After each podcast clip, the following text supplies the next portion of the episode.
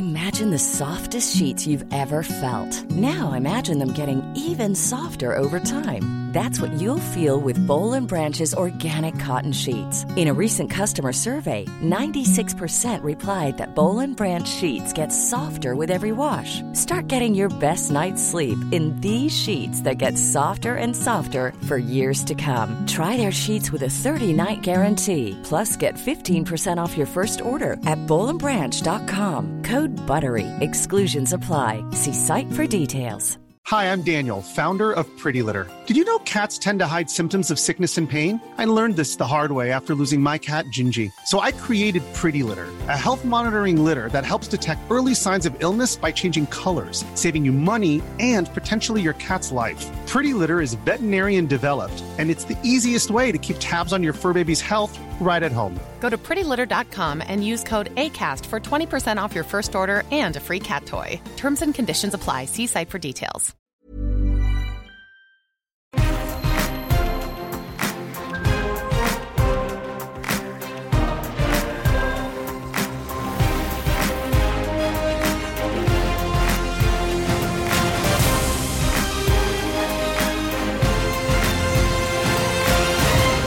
Good evening, I'm Piers Morgan, Uncensored. Tonight we'll debate the future of the monarchy. Trans activists target a women's rights heroine. And forget Eurovision, the ultimate spaceman, William Shatner, joins me live. But first, my brain dump. In all culture wars, there's a tipping point, a moment when those timidly bowing to the howling mob wake up, smell the latte, and grow a pair. That moment appears to have just arrived for Netflix.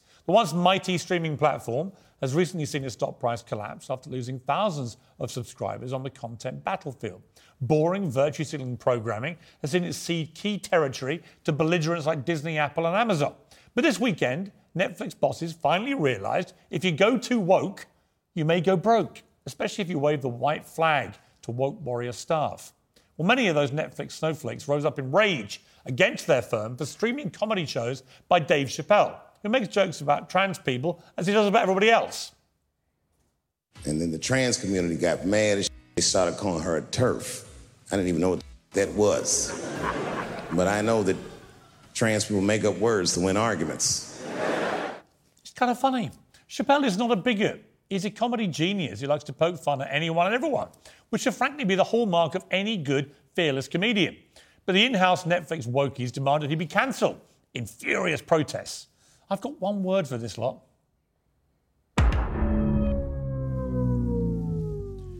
Fortunately, Netflix have finally done what I've been urging them to do for weeks and told these intolerant, wet cancel culture vultures to develop a backbone or leave. In a stunning and stinging memo to workers, they said, depending on your role, you may need to work on titles you perceive to be harmful. If you'd find it hard to support our content breadth, Netflix may not be the best place for you. Finally, the message to the Netflix woke brigade is now simple. If you don't like the company, you don't have to work there. And the message to Netflix customers is simple too. If you don't like the content it streams, and there are currently 38,000 hours to choose from, you can watch something else or cancel your sub. That's how democracy works. Well, it's supposed to work anyway. We need more of this rare outbreak of woke defying gumption from corporate bosses. Just tell them to like free speech or lump it. It was a bratish, puerile attack on a towering monument of British politics, an egg shockingly hurled towards the face of a true Westminster giant.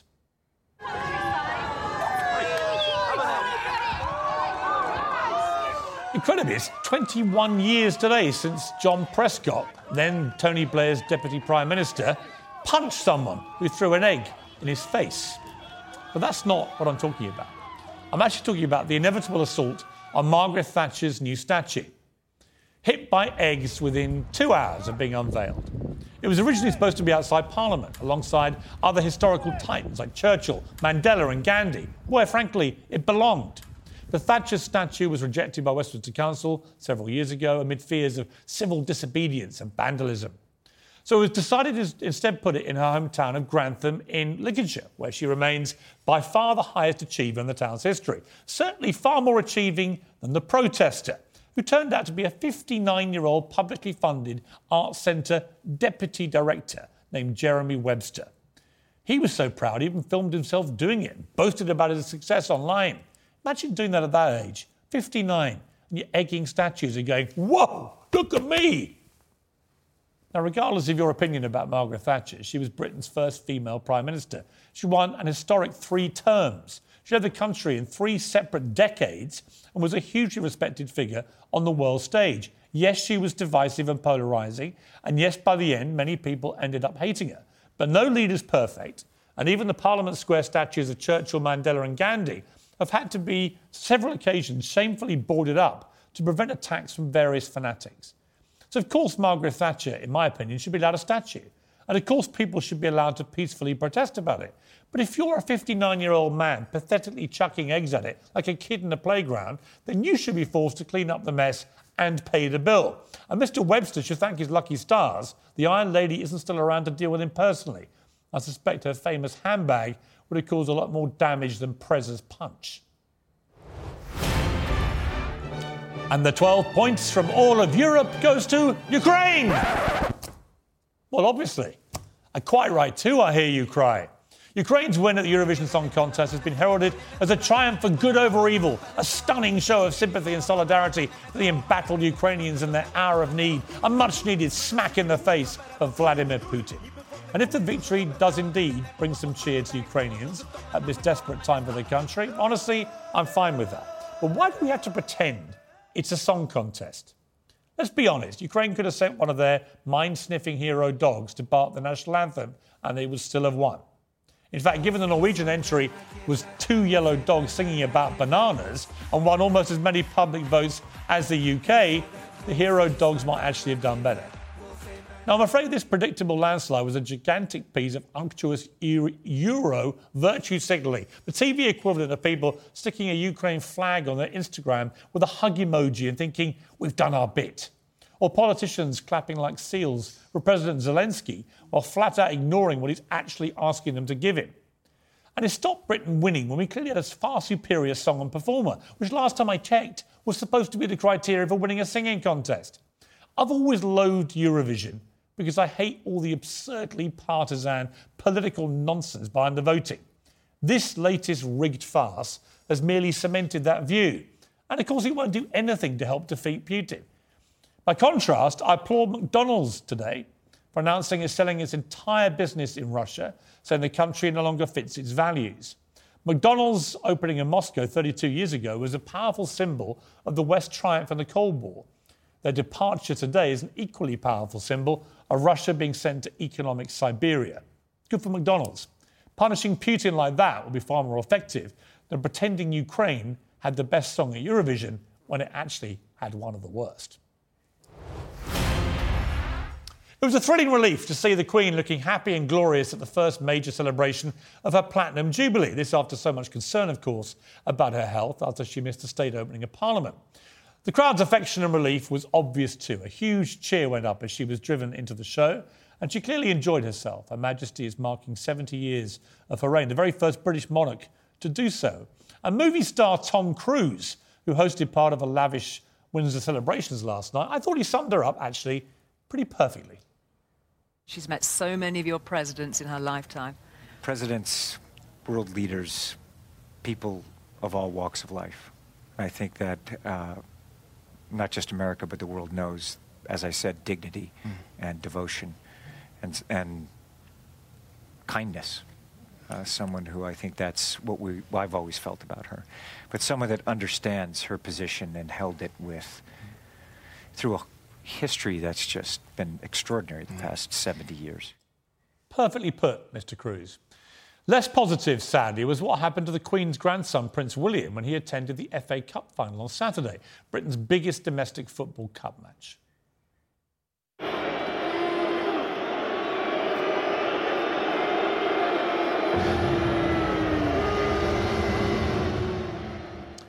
Now, we don't live in a dictatorship, and Liverpool fans are entitled to boo and heckle William, and uh, as they are to boo the national anthem, which, of course, begins with the words, God save our gracious Queen. But I'm also entitled to say it was not only disappointing, it was incredibly disrespectful to the Queen, who, if nothing else, deserves our respect in this of all years. But I fear it's a mark of the trouble that may lie ahead for the British monarchy, which now feels like it's entering perilous times. When the Queen does pass on, it will be a massive moment for this country and the world. What comes after that sad day could be even more significant. Well, coming up, J.K. Rowling uh, condemns trans activists for blockading a statue of a famous suffragette. Can the monarchy survive after the Queen? A Cornish pub landlord's David and Goliath battle against Vogue magazine. And Captain James T. Kirk of the Starship Enterprise will be here. William Shatner live set those phasers to stun. All coming up and all uncensored.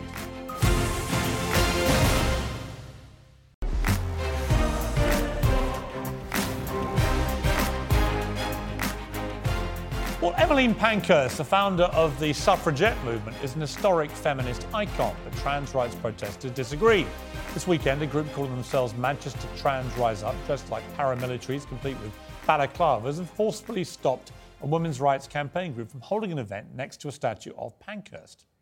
Get your hands off me. You're, you're grabbing my uh, Hey, hey. Pretty appalling scenes. They also tied the trans rights flag around the statue's waist, like an apron. Well, J.K. Rowling shared the video of the clash on Twitter. She said, I never expected the right side of history to include so many people in masks intimidating and assaulting women. Did you? So, can trans rights coexist with women's rights? It's all getting very emotive and very heated. In a moment, I'll be speaking to women's rights activist Kellie-Jay Keen, who was speaking on that day. But first, trans woman and activist Jane, not her real name, she's wearing a mask to protect her identity, joins me from the site of the protest. Jane, welcome. Hey, Piers, it's good to hear your voice, you know. Well, it's good to it's, honestly, it's good to talk to you. I want to have a proper debate with you. It's an uncensored show, so you can speak your mind. Here's my question for you. You're standing at the side of where all this went down. When you see the video footage, of members of your group that day, and you were there, uh, members of the group basically physically assaulting a woman who was sitting there. What do you feel? Uh, I, I, feel annoyed because the footage is cut and it doesn't show them storming in, shoving people over that little bit of concrete over there, which is kind of dangerous. You know, you could hurt your head quite a lot doing that. It doesn't show them shoving, strangling, and kicking people. Um, and there's also not the, you know, I sent, I think I sent footage to the producers of the show. Uh, I doubt, I doubt you guys will want to show it, but we've got other footage of the same TERFs that came over and tried to assault us there, strangling and punching people at other protests. They like okay. to play the look, victim. listen, um, I, I, think if you don't mind me but, saying, you're playing you know, slight whataboutery. So I, I only really want to know what is your reaction to the footage we have seen, which clearly shows some of the people that you were with assaulting a woman. I mean, you can't be happy that that is the image that your group has now seen around the world as doing? I mean, I mean, first, firstly, I would say, as I, as I just said, you know, uh, the footage is cut. You can't see the start of the footage. Um, and the people dressed in black, who are our security to protect members, vulnerable members of our community, uh, they are there defending themselves because these women came in when we were already having a peaceful protest there and started attacking us. They will spin it the other way. JK will spin it the other way. They'll all spin it the other way. But that is what happened. Uh, it's just they have a lot more money and power than us, so it's easier for them to get a reach and okay, that message but, out. But let there. me ask you. But what I would say, you know, the way the way the way I really feel about that. Um, I think it's. I think it was a good thing that we came to that. You said that it was because we didn't like Emmeline. It's not that we didn't like Emmeline. She was racist. She was also a Tory. So you know, we probably wouldn't have got on with her. But our big issue was that we don't want these hateful, transphobic women coming in, some of whom, Kellie-Jay Keen, for example, is a, is a big racist, a big conspiracy theorist, an anti vaxxer, a fascist.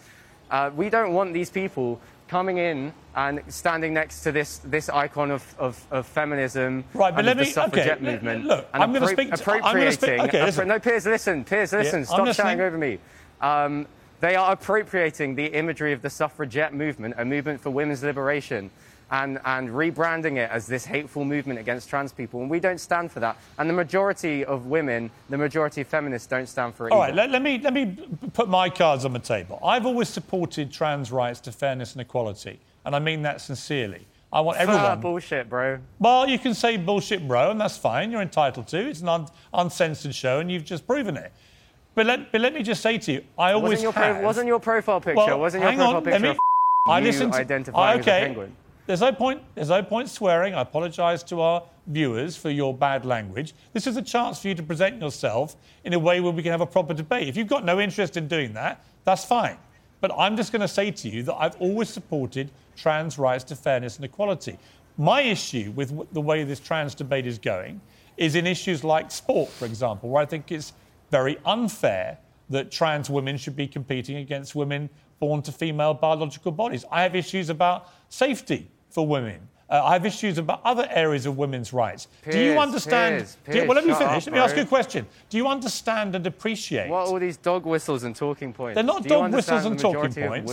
They are do not give a legitimate areas of trans women in concern. You can't just call everyone who Piers, disagrees with you uppers sketch. Shut transphobic. up, please. If you keep swearing, Mate, I'll have to cut you, you off. You can go and have a look at their websites. You can have a look at their Twitters. Like they are transphobic. It's- but I am Kelly talking J. to you- Keane was kicked out of. I Women's- just- I just Kelly said J. to you- Keane all was if you're kicked gonna- out of Women's Place UK for being if too you don't want to have a civilized Like, these are not conversation with me, people. okay, look, look, I'm trying to give you a chance. I've explained my position. What is your problem with my position? Uh, I don't really know. I'm going to leave the interview now. I kind of only came on, on here because I thought it would be kind of funny. Um, but I want to say you're a and you're a All right. Well, I apologise again to all uh, viewers who are listening to that. Uh, unfortunately, a complete idiot, which is what we saw from the video. Uh, and we hoped we could have a reasonable conversation, but that is unfortunately what we saw in the video. Very unpleasant pieces of work. They think it's fine to come on a show like this, pretend to debate, and then engage in just uh, abusive language. That's fine. Let's go to Kelly uh, J. King. Kelly J. King, uh, I want to talk to you about this issue because you were on the receiving end as a group there. You were trying to uh, speak at Emmeline Pankhurst statue. I've just had a pretty, you know, unsavoury exchange with one of those protesters who probably thinks that they've had their little moment with me and they'll get their little viral moment. I actually think it's indicative of actually how awful uh, their behaviour has been throughout this episode and the way they've dealt with it afterwards. But let me ask you, you're very strong about supporting women's rights to the point where many say that you are transphobic. Do you are you transphobic? Well, I think in 2022, transphobic really just means I don't think women have penises. And so, yeah, I, I absolutely am. So you're, you're proud of being transphobic. Yeah, I'm proud of standing up for women's rights and, and making the word woman completely exclusive to just women, uh, adult human females, 100%. Right, you see, but here's my problem with that because uh, whilst I have a problem with the last guest who chose to be abusive and unpleasant and wasn't listening to a word I said, I've always supported trans rights to fairness and equality. I don't see a need to say I'm transphobic towards them or to alienate them in any way at all. And I have a problem when you proudly boast of being transphobic. I can see why, on the other side of this argument, that kind of rhetoric would be very unhelpful to people who are trans. Right. Well, I, I guess we have a little bit of an issue with definitions, but when it comes to words like transphobia, it's simply used to silence women like myself who are trying to protect women's spaces, language, and rights. And so, if I have to wear that label in order to speak the truth, and I'm happy to do it. I really, there is nothing that, that can stop me from speaking about what harms and danger uh, there is for women uh, when we try and dilute what the word woman means and we allow that language to be used for men. Yeah, So, I, I, uh, I listen. I agree with a lot of what you say. I've I've talked about this a lot, and I think there are serious issues about the infringement on women's rights as people try and progress trans rights to where they want to get to, which is fairness and equality. You can't create a new unfairness, a new inequality. But I don't think it's helpful to the debate for you to say I'm transphobic because that means that you are, by your own admission, hateful towards the trans community. That's what it means, transphobic. Yeah, but it doesn't, though, does it? Because that uh, person just called you transphobic. Um, and I think you've said numerous times, even this evening, that you are pro trans rights, what, whatever that means. Um, and so if you give an inch, I feel, uh, then we really do give everything up. And so I'm just, look, it's just a word. It just, transphobic, what is that? I've never assaulted anyone, I've never incited violence. I don't even know what transphobia means besides uh, refusal to uh, submit to this ideology, and I just, I just won't. I think there needs to be a better consensus between the two warring factions on this because I have a lot of sympathy with all of what you say. I also have sympathy with the trans community who do feel that increasingly a lot of the rhetoric about them is transphobic. I don't think it really helps to debate if you say I'm transphobic because you know that will uh, cause a lot of anger towards them. And why play that game if you feel that they are playing a game with you? Why not be the bigger person in the debate and say, all right, how do we get to a place of genuine fairness and equality for all? Well, look, we could have gone into the conversation where you say you're transphobic, and I'm like, no, I'm not transphobic. And then uh, we continue from there, and we might have a debate about what transphobia means. I'm just happy just to put that out the way, just to talk about women's rights. Uh, when we talk about trans rights in 2022, we're predominantly saying allowing access to women's spaces for men who call themselves women. Uh, that's what we're talking about. We're talking about teaching this nonsense in schools. We're talking about uh, mutilating kids' bodies with hormones. That's what we're talking about. So I'm really, really happy to totally gatekeep the word woman and women's spaces and under no circumstances whatsoever allow any born males in. Um, we can dress it up. We can call it whatever we like. I can sit here and tell you I'm not transphobic because transphobia means accepting that there are something uh, called trans and then saying that I hate them. Uh, I don't hate anybody. I feel quite sorry for uh, particularly um, people like the person who is standing near the statue. I think a lot of them are really vulnerable kids that have been fed a lie. Um, and they're going to wake up when they're about 30 and look back and just ask themselves what on earth they've done with their okay. lives. Kellie-Jay, I've got to leave it there, but thank you for joining me. Thank you. And just to reiterate, apologies to anyone who was uh, offended by the uh, pretty appalling language you heard from our first guest in that debate. It's a shame. I wanted to have a rational, sensible debate. Uh, they didn't. So that's it. Um, they won't be back, and we move on. Now, streaming giant Netflix has told staff to quit if they're offended by its content. Some workers have protested over comedian Dave Chappelle's show on the platform, which they say is transphobic. But in a victory for free speech and artistic expression, Netflix told them it won't censor content. And if workers are upset by shows like Chappelle's, they should leave. So has corporate America finally grown some balls? I'm joined now by the former CEO of Papa John's Pizza Restaurants, John Schnatter. Mr. Schnatter, thank you for joining me. Uh, thanks for having me, Piers. Now, look, you um, became a billionaire with a fantastic pizza company. Everyone, I used to love eating it myself. Uh, and then you got effectively cancelled over audio footage from a conversation you were having uh, with uh, the staff about media training, in which you were accused of using the N word, but in fact, were simply saying what you believed, another public figure. I won't go into the background to that, but what they may have said uh, previously.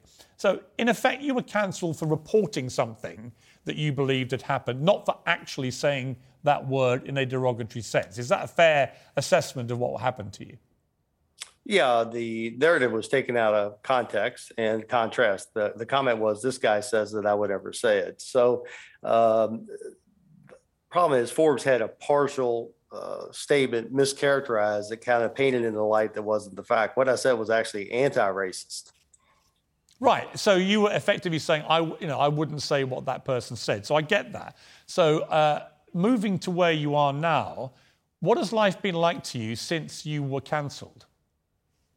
Well, you first off is uh, you learn a lot, and you don't want to see this happen to anybody else. So we were cancel culture before cancel culture was cancel culture. So there was no really model on how do you handle the media mob when they get a hold of a, a false narrative and they try to pe- uh, persecute you with something that's not true a, a history and a family history generations of treating everybody with love and respect and kindness.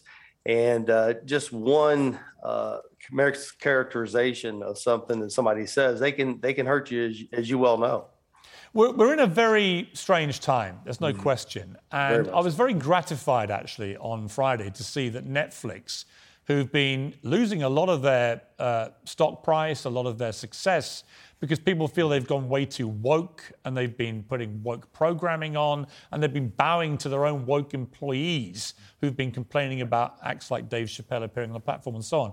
That they finally, Netflix, seem to wake up to this ridiculous infringement, in my opinion, of, fr- of free speech, and decided, right, we've had enough of this. Send a memo to the staff saying, if you effectively, if you don't like it, if you can't deal with the programming breadth that we have without getting triggered by it, then you should feel free to leave. I applauded that because that's really the way that corporate world has to respond to this baying mob, isn't it? Yeah, absolutely. I begged the board of directors and senior man- management at the time. I said, just slow down, slow down. Let's understand exactly what I said, the contest, the contrast. And, you know, I had a weak board. Uh, I had folks that really didn't want to do a proper investigation and didn't want to get to the bottom of it. And as I've told my board and all my executives, hey, let's stick to making pizza. Let's make the best pizza possible. Let's take care of our employees, our communities, our families. And, you know, if you're Disney, stick to entertainment. If you're Coca Cola, stick to cold beverages. If you're Delta, fly great airline. So for Netflix to stand up for freedom of speech, which is basically what they did. Uh, my hat's off to that CEO. And remember, he's from Hollywood, so he's got a lot of courage and right because it won't go down well. I mean, they won't like it in Hollywood. But you mentioned Disney. You know, when you see that Disney playing politics in Florida, for example, on this supposed "Don't Say Gay" bill and so on, but they say silent about the oppression of Uyghur Muslims in China, where they carry on doing huge amounts of business, and so on. There is so much hypocrisy uh, for companies once they start to be selective about their moral outrage? Well, I love humanity.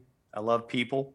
I'm all about uniting people. Let's be positive. Let's uh, boost each other up. Let's make each other better. And this whole woke cancel culture, this ideology, it just divides us. And uh, that's not healthy. And I don't like it at all. Uh, so good for Netflix. Well, John Schnatter, it's great to talk to you. And uh, I also believe that one of the problems with cancel culture, there's no chance for redemption for people. It's not good enough to just have them fired, cancel them. They have to be destroyed for life. And in many cases, and I think you're a good example of this, where I think something that you said was misreported, misinterpreted, yes. uh, and you had your life and career turned upside down, there ought to be a path to redemption to come back. Well, there is, and that is just tell the truth, be be good, look out for the betterment of everybody, be positive, and know that the ideology of the left it's a losing hand. That's why they have to lie and uh, manipulate and do things that are not truthfuls because their their policies promote a downward spiral of the standard of living. Conservative policies, truth, hard work, kindness, that lifts up everybody. And that's what we need to do as a uh, as humanity as a race. Well, I think whether you're conservative policies, whether you're, left policies, whatever the policies are, do it with fairness, do it with tolerance. Allow other people to have other opinions, right? I mean, that's the bottom line. It, the moment you cancel yeah. people for having a different opinion, society dies and democracy dies. Uh, I've got to leave it there, John. Great to talk to you. Thank okay. you very much for joining me. Thank you, Piers. For people who don't think cancel culture exists, it does, and it has a very insidious effect on society and free speech. Now, if you're wondering what's going on in the most vile, unedifying marital dispute of all time, Johnny Depp versus Amber Heard, I was going to do a whole segment on this, but I saw this headline, and I've got to be honest, I lost the stomach for it. It wasn't me, it was the dog, Amber Heard denied in court today that she defecated in their marital bed and instead blamed Depp's Yorkshire Terrier.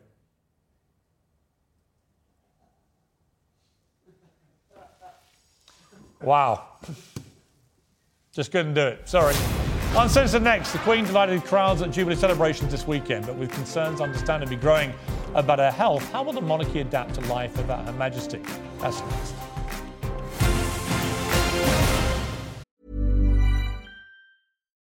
One size fits all seems like a good idea for clothes until you try them on. Same goes for healthcare. That's why United Healthcare offers flexible, budget friendly coverage for medical, vision, dental, and more. Learn more at uhone.com. Imagine the softest sheets you've ever felt. Now imagine them getting even softer over time. That's what you'll feel with Boll and Branch's organic cotton sheets. In a recent customer survey, 96% replied that Boll and Branch sheets get softer with every wash. Start getting your best night's sleep in these sheets that get softer and softer for years to come. Try their sheets with a 30-night guarantee. Plus, get 15% off your first order at bollandbranch.com. Code BUTTERY. Exclusions apply. See site for details. Hi, I'm Daniel, founder of Pretty Litter. Cats and cat owners deserve better than any old fashioned litter. That's why I teamed up with scientists and veterinarians to create Pretty Litter. Its innovative crystal formula has superior odor control and weighs up to 80% less than clay litter. Pretty Litter even monitors health by changing colors to help detect early signs of potential illness. It's the world's smartest kitty litter. Go to prettylitter.com and use code ACAST for 20% off your first order and a free cat toy. Terms and conditions apply. See site for details.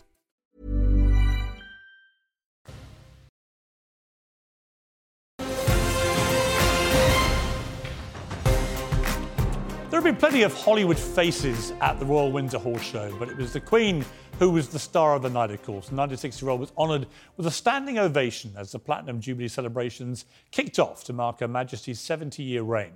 In one of the first performances of the evening, another Queen, Dame Helen Mirren, took to the stage to play the role of Queen Elizabeth I, with the Queen listening intently. I address you on behalf of all your loyal subjects. We commend and admire the way that you carry out the affairs of state with such dexterity and poise. I therefore speak on behalf of a grateful nation and Commonwealth when I give you our sincere and most loving thanks.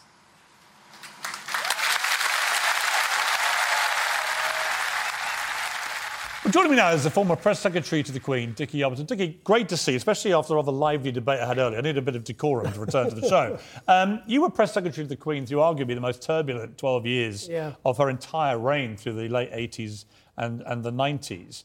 Um, what do you make of where we are now? And I ask that because the Queen's health has obviously been pretty poor. Uh, for her to miss the state opening of Parliament, I felt was a really big moment. But she bounced back uh, yesterday as if nothing had happened. But clearly, we're having to consider now, really, the possibility that she may not be with us for a lot longer. And that raises the spectre of what that means for the monarchy. I think the monarchy will continue. Um, it will continue in a different form. You know, there, there is a transition period.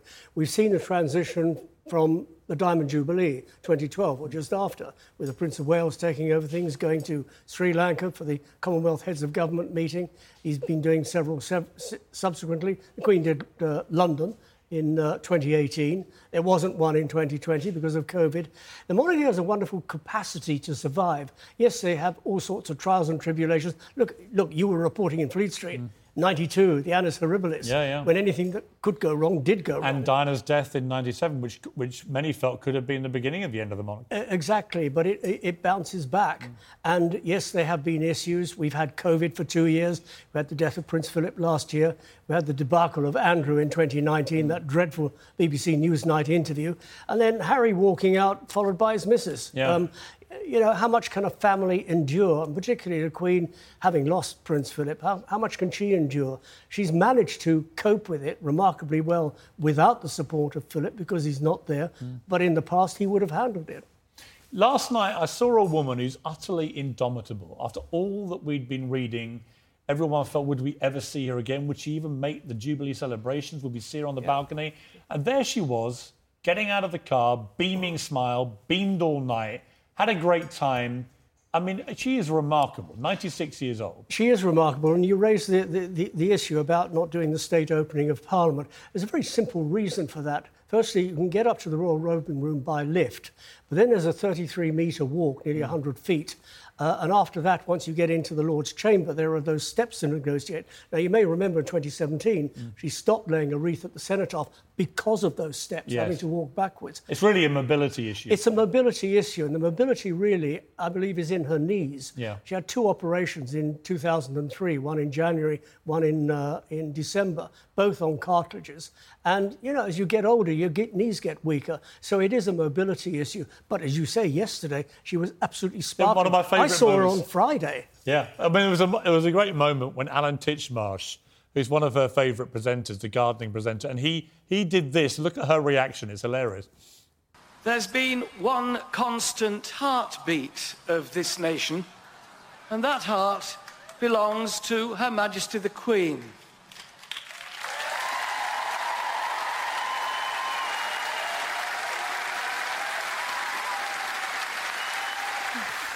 I love that. She I just mean- doesn't know how, how to take compliments. No. Like Prince Philip, he didn't like it. And, and the Queen, you know, all the eyes are on her. Thousands of people there, television cameras on her, beaming to millions. And she's paid a compliment. What do you do? How do you react? Is she Dickie for you? I mean, we saw Helen Mirren there playing Elizabeth I, who many think was maybe the greatest monarch we've had. I actually feel this monarch is the greatest we've had. She is the greatest. Look, we've all grown up with her. I remember when Queen Elizabeth, the Queen Mother, died in 2002. We'd all grown up with her. She was born at the turn of the 19th into 20th century. We've all grown up with the Queen. Now, you'd be too young to remember King George VI, but I remember King George VI. I remember when he died, we were sent home from school because it would be wrong to sit in school enjoying ourselves um, when, when, the uh, country was going into mourning. I saw his funeral procession. I saw the coronation. So she's been with us since 1952. We've all grown up with her, and we're not about to let her go either. No, I don't. I just think she's going to keep confounding everybody and will keep uh, powering away. She's a remarkable woman. Dickie, great to talk to you. You too, Piers. Really lovely to come in as well. Well, next up, a threat to the huge global fashion brand of Vogue from this pub. What? Yes, the Star Inn at Vogue, a tiny 150 year old pub based in the village of Vogue in rural Cornwall. Well, landlords Mark and Rachel Graham got a threatening letter from Vogue magazine publishers Condé Nast warning them that confused customers might think it's all part of the fashion giant. Condé Nast told them, as far as the general public is concerned, a connection between your business and ours is likely to be inferred. Please would you kindly let us know whether you will change your company's name. How dumb does Vogue think the pub customers are exactly? Well, Condé Nast thankfully eventually came to its senses and backed down, but husband and wife landlord team Mark and Rachel Graham say they may now start a local parish newsletter and call it Vogue Magazine. And they join me now from the Star Inn at Vogue. Well, welcome to both of you. I've got to say, when I first heard about this, I thought it was a joke, a wind up, that Vogue, this wonderful global magazine fashion empire, would be threatened by a little pub. What was your reaction? Oh, good evening, Piers. Yeah, mine was exactly the same as you. I opened the letter and I thought it was one of the customers having a joke, having a bit of a laugh until I uh, did some research, looked into it, and found out no, they were serious. They really did think a little village pub in Cornwall is going to be confused with a fashion magazine. And, and. Rachel, I mean, it's obviously very flattering if they think that you're, you know, an offshoot of this wonderful fashion uh, iconic empire. Were you personally flattered? Do you think they'd seen you in some dazzling dresses or something? Uh, no, I wouldn't have thought so. No. no, I don't. I don't do a lot of fashion. I don't. I don't even read the magazine, and a lot of people around here don't actually. So Well, has it been a good talking point for the locals, uh, Mark? Because obviously everyone's been having a good laugh, I think, reading about it. But to actually live there and go in the pub must have been hilarious the last few days. Well, it's, it's a bit mixed, actually. Most people think it's hilarious and, and what they're doing. But there, you know, there's a good few people that, you know, Cornwall's a very proud county, very proud county, and they see this as um, a, a company like Vogue trying to take over and subjugate the little guy and have a go at the Cornish, and it's our name. We've had it for ages. You know, um, apparently it's in the Domesday Book, Vogue. So there's a few that think, um, you know, we, we should actually take Vogue to court and make them change their name now. That is the Cornish spirit I know and love. I think you should maybe try that. It'd be quite funny. Oh yeah, we like a bit of rebellion down here. And obviously, Vogue is known for its style. I don't know if we want to go that far. Vogue is known for its style. Are you I've now? definitely got a style here. We've got our own well, I was going to ask you what is what is the Cornish style in Vogue at the moment? Oh, ju- just the just the normal. I would say the same with the country. Just relaxed, chilled, and easy. Anything chilled and easy. Um, you know, Laid back. They're definitely laid back. Well, I love that that part of the world. stand out in the I, I've not been down. I've not been down to Cornwall the, during the pandemic. I can't wait to get down there. I think it's a very funny story. Well done, you, for sticking to your guns. Vogue can do one, frankly. And uh, next time I'm down in Cornwall, I'm coming to the Star Inn Vogue and have a. What's the local brew? What's the best pint? Well, I'm drinking Skinner's. Uh, I used Skinner's. to be a for them a long time ago. So Skinner's, the churro, is um, one of our popular ones, or Tintagel from just up the road. I'll come and have a. Skinner's with you. Uh, Mark, Rachel, thank you for joining me. Really appreciate it. Cheers. Cheers. Good night. Well, uncensored next, he's boldly gone where no 90 year old has gone before. Star Trek icon William Shatner on how blasting into space shifted his perspective about humanity. He's live after the break. The great man.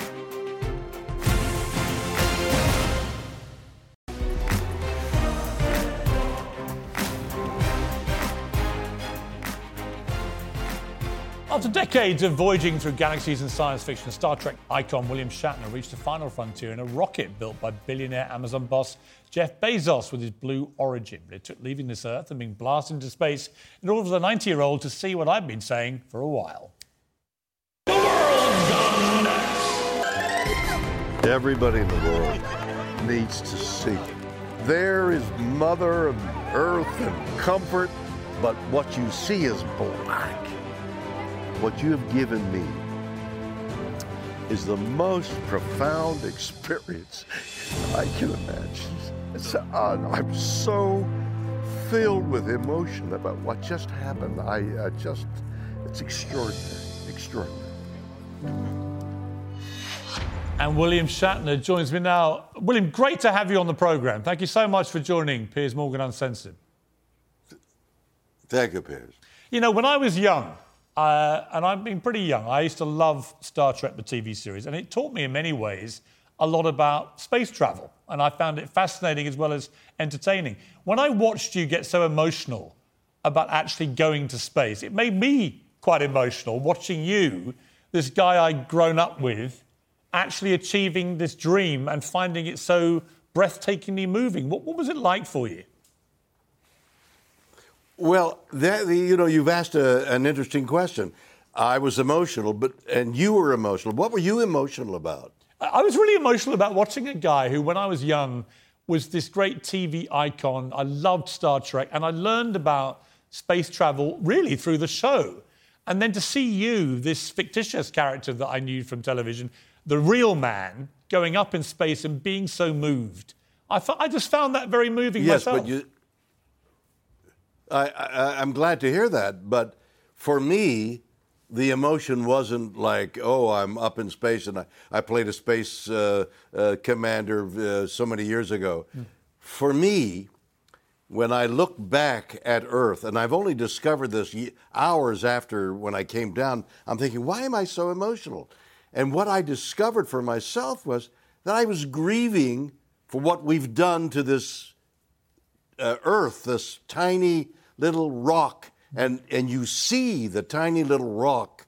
I could see the beginning of the curvature of the Earth. I could make a circle and uh, do the circumference of the Earth. That's how tiny we're insignificant. This insignificant rock with these insignificant ants on the rock. And yet it's beautiful and it's our life and we're destroying it. And I didn't really comprehend what my tears were for until I had time to assess it. And then I realized I was grieving for the earth and what we've done. And have we? Because, I- I- as you know, yeah. I was going to say on that point. I mean, I think there are, there are two things we've done. It seems to me, we've slowly ruined the planet. You know, physically ruined it with our consumption, but also it seems to me that we've we've lost a lot of people lost all sense of perspective, and that maybe when you were up in space looking down and seeing this tiny thing, Earth, that we need to get back to common sense, to a sense of perspective about what really matters in life. Would you agree with that? Uh, well, that's philosophically right. That's correct. That's like a, a really good idea in the midst of driving an electric car somewhere. Uh, that, that, that, that's a great idea. What I saw is the enormity of what we've done, what we've done to five billion years of evolution and, and all these beautiful things that have evolved and are gone forever. Five billion years brought whatever it is that's now extinct it's gone. And dimly in my mind, I was looking back at Earth and grieving not only for the things that are gone, but the things that are going, and in the very near future, the things that will go. Right. And it was all that. We are doing nothing about what this tsunami, you know, the, the, apparently in Hilo, some years ago, there was a tsunami. And the people didn't recognize it. And the water goes out, apparently. And they're the people, oh, look at that, the water's gone out, and there's fish there.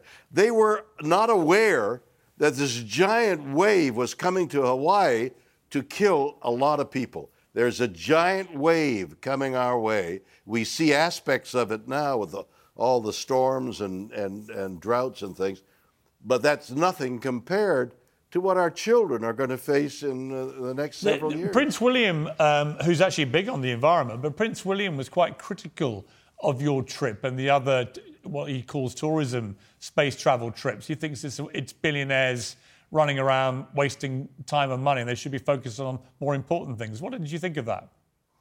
Well, you know, that's that's that's yeah, you know, in if you look at it, yes, that's true. There's all that uh, energy going to, to to go up and come down. But Bezos's idea is to get polluting industries up into the sky and and let them pollute, you know, 300 miles above us and and and, and try and uh, bring the earth back to what it was.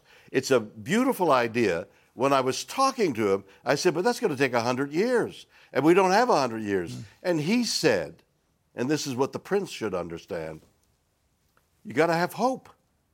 Without hope, you have nothing. So we cling to a hope, but we've got to do something about the carbon dioxide and the methane to say, you know, two things that are polluting us. Well, you talk of hope. I can only say that if when I get to 90, I hope I look half as good as you do, William Shatner. Piers, you've got the bone structure to be 102 and look as handsome as you are today. It's fantastic to talk to you. Uh, honestly, you're one of my TV heroes and a great guy, and I really appreciate you joining the show tonight. Thank you very much. Thank you. Pleasure to talk to you. What a man. What a legend. Captain James T. Kirk. Well, generations of children in the Scouts and Girl Guides have been honoured with badges for honing their life skills in orienteering, camping, navigation. You know, real skills. Now they have a brand new challenge.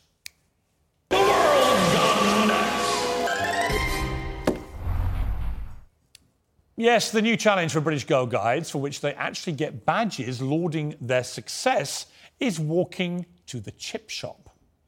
The new badge features a smiling lady French fry in hiking boots, happily striding to a chip shop while hungrily brandishing a fork.